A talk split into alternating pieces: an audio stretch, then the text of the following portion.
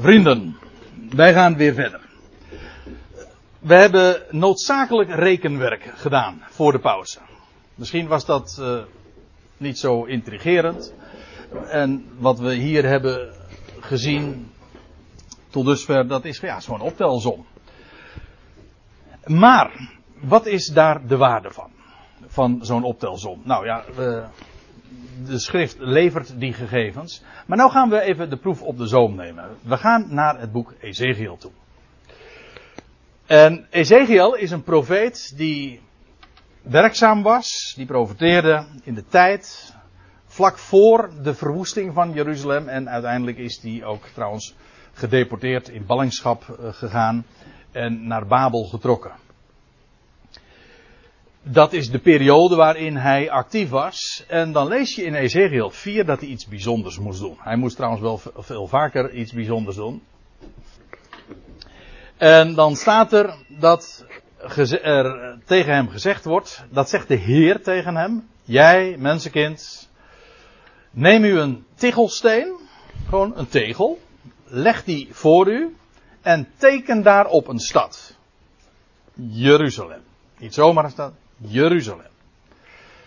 Dus hij moest aanschouwelijk onderwijs geven. Hè, dat een betekenis heeft. Tegel, tekening van Jeruzalem. En breng haar in staat van belegering. Dus dat moet hij allemaal kennelijk uittekenen. Breng haar in staat van belegering. Bouw een schans tegen haar. Werp een wal tegen haar op. Sla legerkampen tegen haar op. Breng aan alle kanten stormrammen tegen haar in stelling. Hoe die dit heeft moeten afbeelden en of, die, of dit ook nog deel uitmaakt van de tekening, weet ik niet. Maar uh, het, het zinnenbeeld is duidelijk. En dit was allemaal in aanloop van wat er of gaande was, dat weet ik eigenlijk niet, of zou binnen uh, korte tijd zou gaan plaatsvinden. Namelijk dat de hele stad door de Babylonische strijdmachten van Nebukadnezar omsingeld zouden worden en belegerd. Nou ja, en dat moest hij dan allemaal uitbeelden. En jij, neem u een ijzeren bakplaat, zet die als een ijzeren muur tussen u en de stad. Dus die uitbeelding van die stad. Dit vond allemaal ook trouwens plaats in Jeruzalem. Richt uw blikken vast op haar. Dat wil zeggen, kijk er, uh, kijk er uh, voortdurend naar, wees erop gefocust. Zodat ze, zodat ze in staat van belegering komt en beleger haar. En dit zal voor het huis van Israël een teken zijn. Het is eigenlijk eigenaardig dat trouwens dat hier zo uh, geformuleerd wordt. Je zou dan denken, heel vaak is dat ook zo, dat dit een uitdrukking is die staat voor de tien stammen. Maar dat kan niet, want de tien stammen waren al lang en breed weggevoerd naar Assyrië.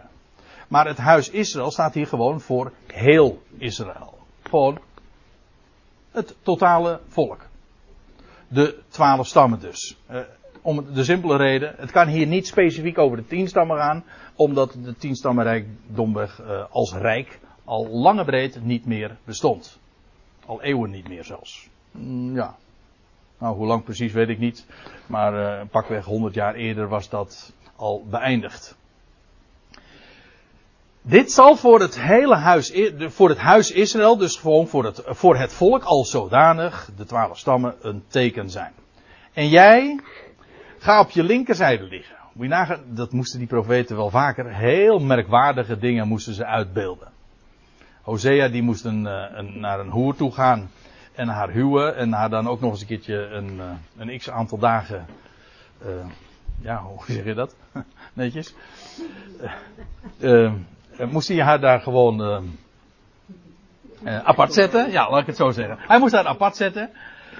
Nou ja, ik bedoel maar even als een voorbeeld. Hosea was, dat was trouwens weer een andere tijd. Maar in ieder geval, die moest zoiets doen. En van, ehm, van Jeremia, ja, je leest van diverse profeten natuurlijk, dat ze in hun leven ook uitbeeldingen zijn. Nou, Ezekiel die moest de stad Jeruzalem uittekenen en de hele belegering. En jij, staat er dan, ga op je linkerzijde liggen.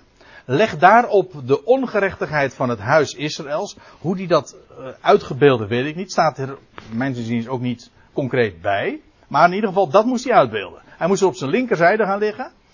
En leg daarop de ongerechtigheid van het huis Israëls. Naar het getal der dagen dat je daarop liggen zult.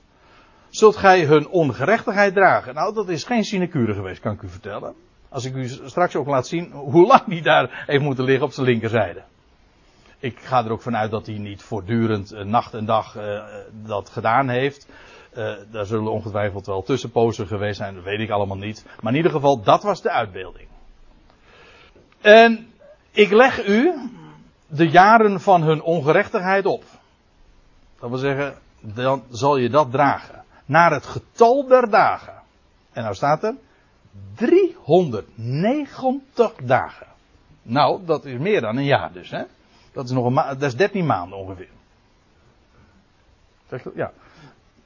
13 maanden. Zo zul je de ongerechtigheid van het huis Israëls dragen. Gewoon als zinnenbeeld. Met die tichelsteen en belegerd en wel met al die schansen. En als je dit volbracht hebt, dan ben je er nog niet, uh, Ezekiel. Dan zul je opnieuw gaan liggen. Op je rechterzijde. Dan zul je de ongerechtigheid dragen, specifiek, wordt er niet gezegd, van het huis van Juda. 40 dagen. En nu komt het, wat dat alles uitbeeldt. Voor elk jaar leg ik u een dag op. Dus eerst 390 dagen. Vervolgens 40 dagen. Dus in totaal, reken maar uit, 430 dagen moest hij op zijn linker en zijn rechterzijde liggen. En dat was een uitbeelding van de ongerechtigheid van Israël en Juda. Eindigend in de belegering en de verwoesting van de stad. Zo staat het er. Toch? Zodat die 400, aan het einde van die 430 jaren, ja, zou de stad worden verwoest. Waarbij ik trouwens nog iets moet zeggen, want van waar dan die onderscheiding? Nou, daar zit nog iets aan vast. Uh, want die laatste 40 dagen, die staan voor de laatste 40 jaren. Die logischerwijs, hè? De laatste 40 dagen staan voor de laatste 40 jaren. Die vooraf gingen dus aan de verwoesting van Jeruzalem. En wat is karakteristiek voor die 40 jaar geweest? Dat is de, het optreden van de profeet Jeremia. Die exact 40 jaar geprofiteerd heeft. Tot aan de verwoesting van Jeruzalem. Je leest dat trouwens meteen al in de aanhef van het boek Jeremia. De termijn wordt daar nog niet genoemd, maar die termijn kun je wel uitrekenen, want je leest ook precies in uh, welke, tijdens welke regeerperiode hij geprofiteerd heeft. En daar staat er ook bij, tot aan het elfde jaar van Zedekia. U weet wel, dat was het jaar dat de stad verwoest werd. Die laatste veertig jaren profeteerde Jeremia heel uitdrukkelijk, juist ook over de naderende ondergang. Uh, Jeremia, hij, goh, hij staat daar uh, natuurlijk. Uh, ja, hij staat daar model voor. We kennen hem allemaal als de profeet die ook. Hij heeft een speciaal boek ook gemaakt. De klaagliederen. Waarom is dat boek gemaakt en geschreven? Om, het is één groot klaagzang vanwege de verwoesting van de stad en de tempel. Die ooit zo in grote glorie was, eh, had gefunctioneerd in de dagen van Salomo en was nu compleet verwoest. De ontzetting klinkt door in, ja, in, de, uh, in het boek Jeremia, maar vooral in dat boekje wat hij ook achtergelaten heeft, de klaagliederen. En vandaar dat wij nog het, uh, het werkwoord kennen, Jeremiëren. Dat is klagen. Nou, dat, ja, Jeremia had ook wat te klagen. Vanwege het enorme drama wat zich in zijn dagen had afgespeeld. Verwoesting van Jeruzalem. Dus die 430 dagen, daarvan worden 40 dagen speciaal genoemd. Die laatste 40 dagen, dat is een aparte periode geweest, namelijk de dagen van Jeremia. Hou hem even vast, ik kom daar straks nog op terug. Want, dan krijg je dit. Dus, want je kunt nu een plaatje maken. Een tijdtabel. Die had ik net ook al kunnen maken. Maar goed, nu zie je het nog wel duidelijker. Uh, je had in het jaar 3000 dat de Heer voor de tweede keer verscheen aan Salomo. En dan in het jaar, uh, het is vervolgens, ja, zo moet ik het dan doen. 390 en 40 jaar later, oftewel 430 jaar later, vindt de verwoesting van Jeruzalem plaats. Dus in het jaar 3430. Mee eens?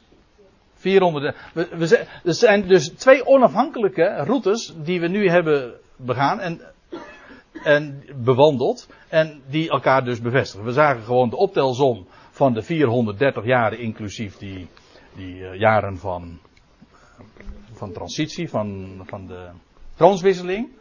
Dat was 430 jaar. En nu uh, eigenlijk een veel simpelere manier. Hoef je namelijk niks op te tellen. Maar dit is juist, ja, dit zijn twee onafhankelijke getuigen. Die inderdaad, Ezekiel zegt, die perioden, die eindigt in de verwoesting van Jeruzalem. Dat is een periode van in totaal 349 jaar. Oftewel van 430 jaar.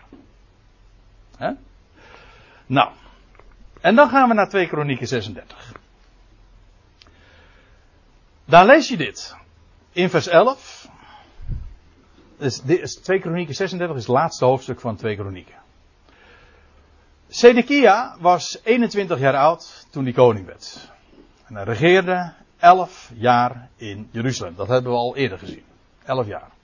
Geen complete jaar trouwens. Maar dat, dat zullen we straks wellicht ook nog even zien. Maar dan staat er in vers 12. Hij deed wat kwaad is in de ogen van de Heere zijn God. Hij verootmoedigde zich niet voor de profeet, let op, voor de profeet Jeremia.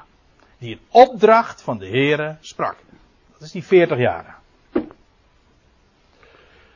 Ook kwam hij in opstand tegen de koning Nebukadnezar. Dat was trouwens ook, dat, dat lijkt dan, hè, die revolutie tegen zo'n heidense koning, dat, daar zou je hele goede papieren voor kunnen aanvoeren, zeg van, eh, goede argumenten voor kunnen bedenken. Zo'n heidense koning die wil het heilige land, wil die eh, veroveren en dat kan, daar kun je toch nooit in meegaan. Hij dacht godvrezend te zijn of uh, daar argumenten voor te hebben. In werkelijkheid kwam hij niet alleen in opstand tegen de koning Nebukadnezar, maar hij kwam in opstand tegen de Heer zelf. Dat was uh, het verhaal. Ook kwam hij in opstand tegen de koning Nebukadnezar, die hem bij God een eed had doen afleggen. Hij, uh, hij verhardde zijn nek, hardnekkig dus hè. Niet, niet meer, het is een mooie, mooie uitdrukking, hardnekkig. Dat wil zeggen, uh, een ander woord, stijfkoppig. Hij verstokte zijn hart, zodat hij zich niet bekeerde tot de Heere, God van Israël. Ik lees verder. Eveneens maakte al de oversten van de priesters, dus niet alleen het, het koninklijke, het politieke deel zeg maar, maar ook het hele godsdienstige segment deed er ook mee. Eveneens maakten al de oversten van de priesters en het volk zich voortdurend aan ontrouw schuldig. Naar al de gruwelen, een gruwel in de Bijbel is altijd, eh, heeft te maken met afgodische praktijken. Naar al de gruwelen van de volkeren, ze maakten het huis des Heren onrein. Dat hij in Jeruzalem geheiligd had. Weet u wel, in de dagen van Salomo. 430 jaar eerder. De Heere, de God van hun vaderen, zond wel zijn bode tot hen. Nou, dat kun je wel zeggen. Heeft hij gedurende al die tijd heeft hij dat niet nagelaten. Ze hebben gesproken. Het was tegen Dovermans Uh, vroeg, of, vroeg en laat zond hij zijn bode, want hij ontfermde. Hij ontfermde zich over zijn volk en zijn woning. Dan staat er in vers 15, de Heere, de God van hun vaderen. Oh, wacht even, nou moet ik het. Uh, vers 16, sorry. Uh, vers 16, ja. Maar zij bespotten, dat was hun reactie. Zij bespotten de bode van God. Ze verachten zijn woorden. Ze hoonden zijn profeten. Elders lees je nog, ze doden ze ook nog eens een keer. Totdat de gramschap van de Heere zich zozeer tegen zijn volk verhief, dat geen herstel meer mogelijk was stond al vast, maar nu was het dus zo overduidelijk. Hij deed de koning der, vers 17, hij deed de koning van de Galdeeën, van Babel, uh, tegen hen optrekken. En deze staat er dan, je krijgt dan een gruwelijke tijd die dan aanbreekt. Deze doden hun jongelingen met het zwaard in hun heiligdom. Moet je. En hij, de koning van de Galdeeën, Nebuchadnezzar. Hij spaarde jongeling, nog maagd, oude, nog, krijg, nog grijsaard. Alles gaf hij in zijn macht. En dan staat er nog bij in vers 18, al het gerei van het huis Gods, het grote, het kleine, de schatten van het huis des Heer. En dat is gigantisch geweest, vergis u niet hoor. Ik heb daar al even eerder uh, deze avond aan ge, uh, op gezinspeeld. Over, uh, over de enorme weelde waarmee het huis van de Heer was gemaakt. Nou, al die schatten, grote en kleine, die, en de schatten van de koning, daar kwam er nog eens een keer bij. Dus al dat, dat paleis en dat complex wat ooit al was opgetrokken in zoveel eeuwen daarvoor. Dat was zo'n monumentaal werk wat Salomo had opgericht. En al de schatten van de koning en van zijn vorsten, alles bracht hij naar Babel. Kijk, dat is mooi. Dat was uh, mooi om in bezit te nemen. En dan staat er. Zij. Mm, nou, ik had er eventjes. Uh, vers voor vers moeten laten zien, maar goed. Uh, dat, ben ik, ben ik vergeten te doen. Ik lees verder in vers 19. Zij verbranden, moet je nagaan wat er gebeurt hè. Al die schatten, dus uit het huis genomen, vervolgens gebracht naar, de, naar Babel. Een slachting. En dan, ze verbranden het huis van God. Dat geweldige, kolossaal gebouw. Het werd verbrand. En ze braken de muur van Jeruzalem af. En al zijn paleizen, let op trouwens op het hè. Dus dat, daar moet je niet gering over denken. Al zijn paleizen, die verbranden zijn met vuur en alle kostbaarheden vernietigden zijn. Dus het bouwwerken, alles wat ze konden meenemen, dat uh, brachten ze natuurlijk weg. En alle andere kostbare, de, de, de gebouwen, die vernietigden ze. En er staat er nog bij, en ook voerde hij hen die aan het zwaard ontkomen waren, dus dat kleine restje nog, naar Babel. En zij werden hem en zijn zonen tot slaven. Dus dat wat nog overgebleven was, dat kwam in, in Babel terecht, maar nu wel als een slavenvolk. We zijn gewoon weer terug bij af. Daar komt het op neer, want het begon ooit, dat was in Egypte, een slavenhuis, in slavernij, en nu werden ze vervolgens gedeporteerd. Na 430 jaren. Maar nu in Babel. Totdat het koninkrijk van Perzië de heerschappij verkreeg. Aha. Het heeft een totdat. Maar dat is altijd zo met Gods oordelen. Hoe heftig dat ook is. Het heeft altijd als karakteristiek. Het heeft altijd een totdat. Als je dat niet ziet, dan, heb je dan krijg je een totale mis, uh, een mistekening, of een vertekening van, van wie God is. Dan ken je hem niet. Dit is, is God. Maar het heeft een totdat. Maar goed, uh, beide zijden is waar. De ernst moet je, uh, die wordt hier natuurlijk zo schril, in schrille kleuren en contrasten wordt dat zo neergezet. Die geweldige stad, denk daar nog even aan terug, aan de dagen van Salomo. Nu zijn we 430 jaar verder en dit is er van overgebleven. En dan staat er nog bij, om het woord des Heer. Waarom? om het woord des Heren door Jeremia verkondigd. Heb je hem weer. Weet u wel, die de laatste 40 jaren had geprofiteerd. Vandaar dus die speciale vermelding, die onderverdeling van die 430 jaar in 390 en 40 dagen of jaar, zo u wilt. Om het woord des Heren door Jeremia verkondigd in vervulling te doen gaan. En dan staat erbij, totdat het land zijn sabbatsjaren vergoed gekregen heeft. Waarmee dus gezegd is ook dat al die tijd nooit de sabbatsjaren gehouden zijn. Nooit. Maar nu, zegt de Heer, ik eis het gewoon terug. Jullie willen het rand geen rust geven? Nou, dan zorg ik er zelf voor dat het uh, ze uh, rust krijgt. Totdat het land zijn sabbatsjaren vergoed kreeg. En u weet het, het was elk zevende jaar. We hebben het daar de vorige keer, ja, we hebben het erover gehad. Het was zes jaar arbeiden, het land bewerken. En dan het zevende jaar, dus het land rust. Totaal niks van het land plukken. En de Heer had gezegd: luister nou, ik geef je meer dan genoeg. Goed, dat was erg riskant om te vertrouwen. Ze hebben het nooit gedaan en nu, zegt de Heer, je krijgt, het land krijgt alsnog vergoed de Sabbatsjaren. En al de dagen die het woest lag, heeft het gerust. Gewoon het, het complete land. Om, waarom? Om 70 jaar vol te maken. Wat Jeremia trouwens ook had gezegd. Ja, ik heb daar nu geen diaatje meer van, maar de volgende keer gaan we daar nog eh, wat eh, uitgebreider op in, op die specifieke periode, die 70 jaren. Als we dan naar Daniel toe gaan, dan komen we weer op die 70 jaren terecht. Maar ik, ik wil er nu alvast even op wijzen. Jeremia had niet alleen maar voorzegd. Ver voor trouwens dat de, de, de legers van Babel al kwamen, had Jeremia al gezegd: stad Jeruzalem zal worden ingenomen. Het werd hem hoogst kwalijk genomen dat hij zulke onheilstijdingen deed. Maar hij zegt: het gaat gebeuren.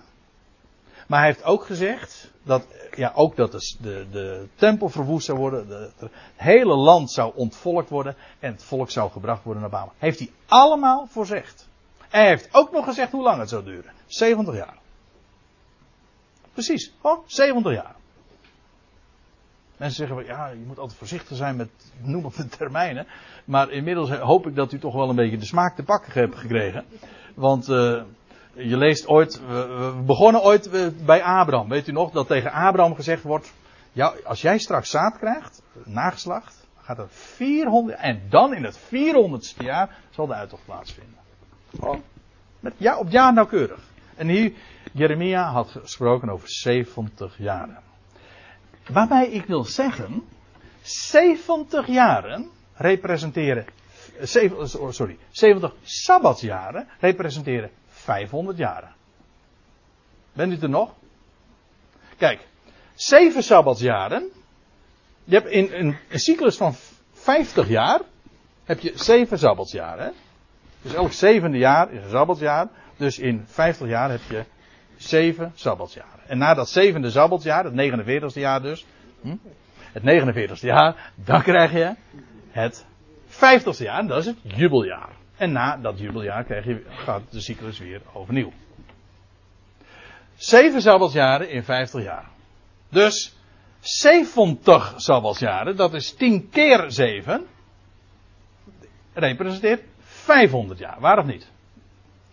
Dus, nou, het plaatje wordt nu, uh, lijkt mij erg helder. Want, nou krijg je dus dit. De Heer verschijnt aan Salomo. Dat was dit jaar. Er volgt een periode van 430 jaar. Het land wordt ontvolkt, de stad wordt verwoest, de tempel gaat in vlammen op.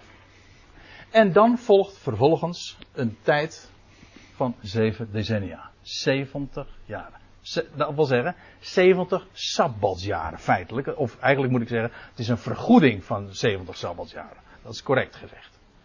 Met andere woorden, dan krijg je dus een periode weer van exact 500 jaren. Wat dacht u daarvan? Precies 500 jaren. Uh, nee, wacht even. Ja. Precies 500 jaar. En nou, eh, ik had niet, nooit kunnen denken dat ik zo ver zou komen met mijn dia's. Maar ik wil er, eh, het geeft me wel een hele mooie gelegenheid om, daar, om een paar dingen nog erover te zeggen. Waarvan ik dacht, nou daar kom ik toch niet meer aan toe. Weet u nog? Weet u nog dat we het hadden? Nou, ik, ik heb het in de samenvatting uh, vanavond nog bij de aanvang even aangegeven. Dat hij na het jaar in het jaar 2000 werd Abraham geboren.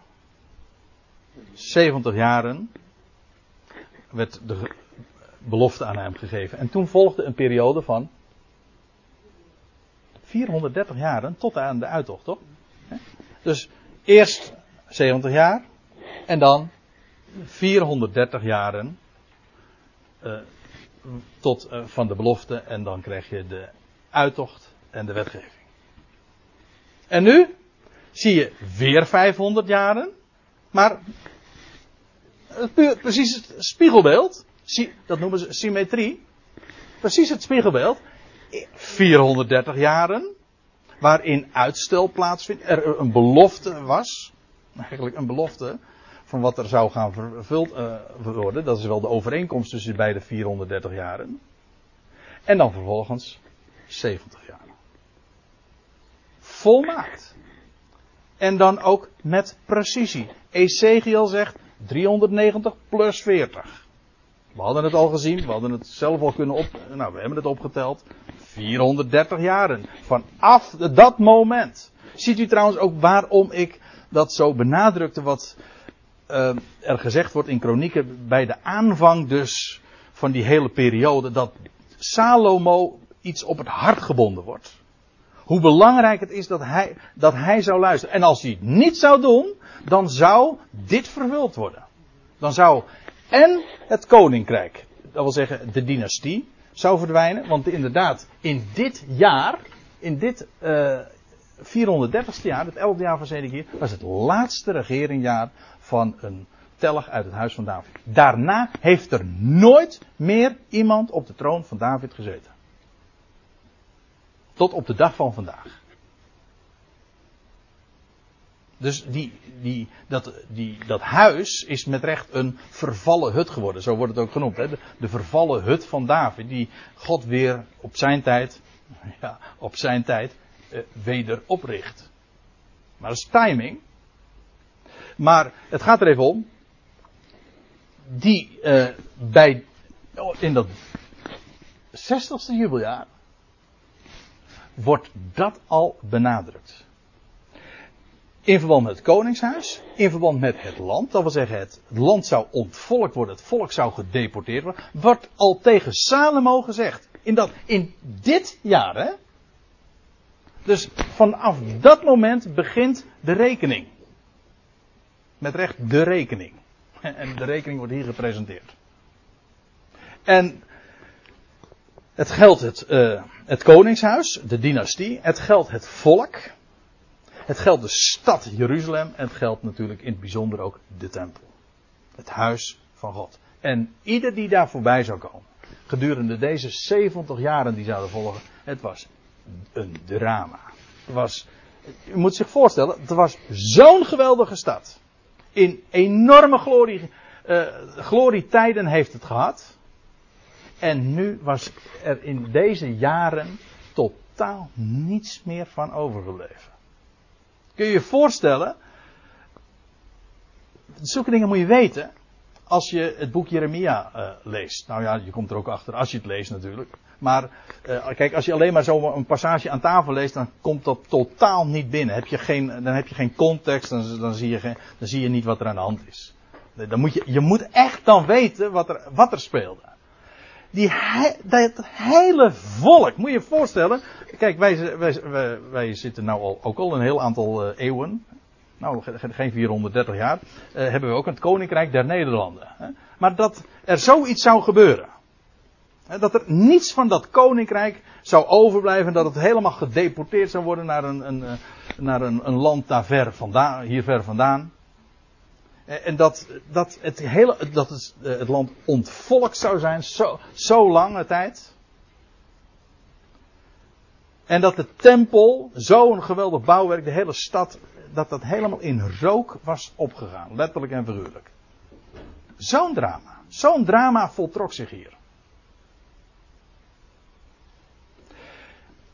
En dan wil ik op nog één ding wijzen.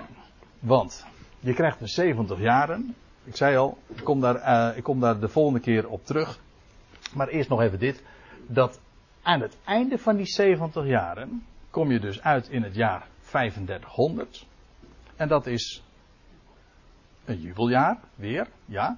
Het einde, het einde, want laat, laat, misschien mag ik het even lezen, want, maar ik heb er geen diaatje van, dus ik moet eventjes 2 Kronieken 36 opslaan. Ik zal straks, als ik uh, het op internet zet, zal ik dat diaatje er alsnog even bij maken. Dat is wel zo handig. Maar in 2 Kronieken 36, daar lees je.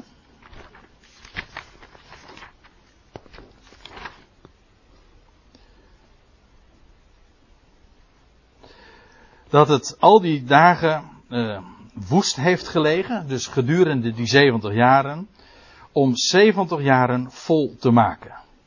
En dan lees je, maar in het eerste jaar van Kores, de koning van Perzië, wekte de Heere, opdat het woord des Heeren door Jeremia verkondigd zou worden voltrokken, de geest van Kores, de koning van Perzië op, om door zijn hele koninkrijk ook in geschriften de oproep te doen uitgaan. Zo zegt Kores, de koning van Perzië, alle koninkrijken op de aarde heeft de Heer, de, God van de hemel, mij gegeven. En hij heeft mij opgedragen hem een huis te bouwen in Jeruzalem, in Juda.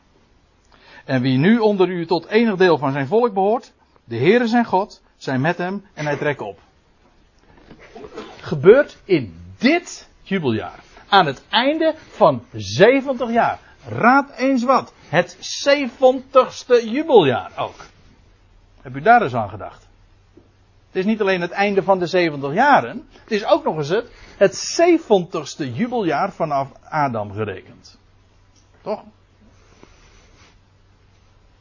En dat is een jubeljaar. En dat wordt het jaar dat ook weer, ook weer op een jaar nauwkeurig dat het volk wordt teruggebracht en bovenal het huis wordt hersteld.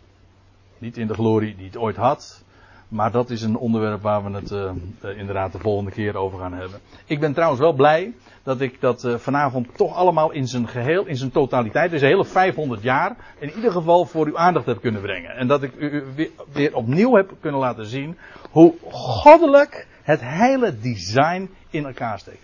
Iedere keer die cycli van 10 jubeljaren, 500 jaren, iedere keer op het jaar nauwkeurig. Hoe goddelijk is dat alles neergelegd. En weet u wat ik nou zo mooi vind? Ja, ik vind zoveel al mooi. Maar weet u wat ik ook zo mooi vind? Dat is het laatste. Dit zijn dingen die niet expliciet zo in de schrift zo worden besproken. Dit zijn structuren die onder de oppervlakte liggen. Als je de puzzelstukjes bij elkaar legt, dan, dan, ja, dan, dan wordt dit panorama zichtbaar. Maar je, als je aan tafel gewoon de bijbeltje, je bijbeltje legt, dan zie je het nooit. Never nooit. Maar bestudeer de schrift. En dan zie je zo'n geweldig, ja, ik noem het een watermerk. Het is, je houdt, het tegen het, houd de schrift tegen het licht en je ziet dat. Zeg, ja, dit kan, dit is waarachtig. Dit is echt. Dit is inderdaad goddelijk design. En zo, God voorspelt niet, hij voorzegt. En tegen Salomo heeft hij het allemaal al zo aangekondigd. En precies nauwkeurig. Zodat we nu ook, dat is echt het laatste, via drie lijnen, dus op deze tijdlijn van, van 500 jaar gekomen zijn. We hebben gezien, we hebben het gewoon opgeteld door die, al die regeerperioden bij elkaar op te tellen. We hebben het totaal gezien in het boek Ezekiel, waar die dingen worden opgeteld. En we zien het ook nog eens een keertje in die 70 jaren die het karakter hebben van een vergoeding van sabbatsjaren en daarmee dus een periode van 500 jaar representeren. Zodat je via de ene route en de andere route en nog een derde, via een derde getuige, staat de zaak inderdaad vast. Zo is, zo is het toch, Bijbels? Twee, drie getuigen, de zaak staat vast. Deze periode is inderdaad opnieuw 500 jaar. Zullen we het daarvoor vanavond bij laten?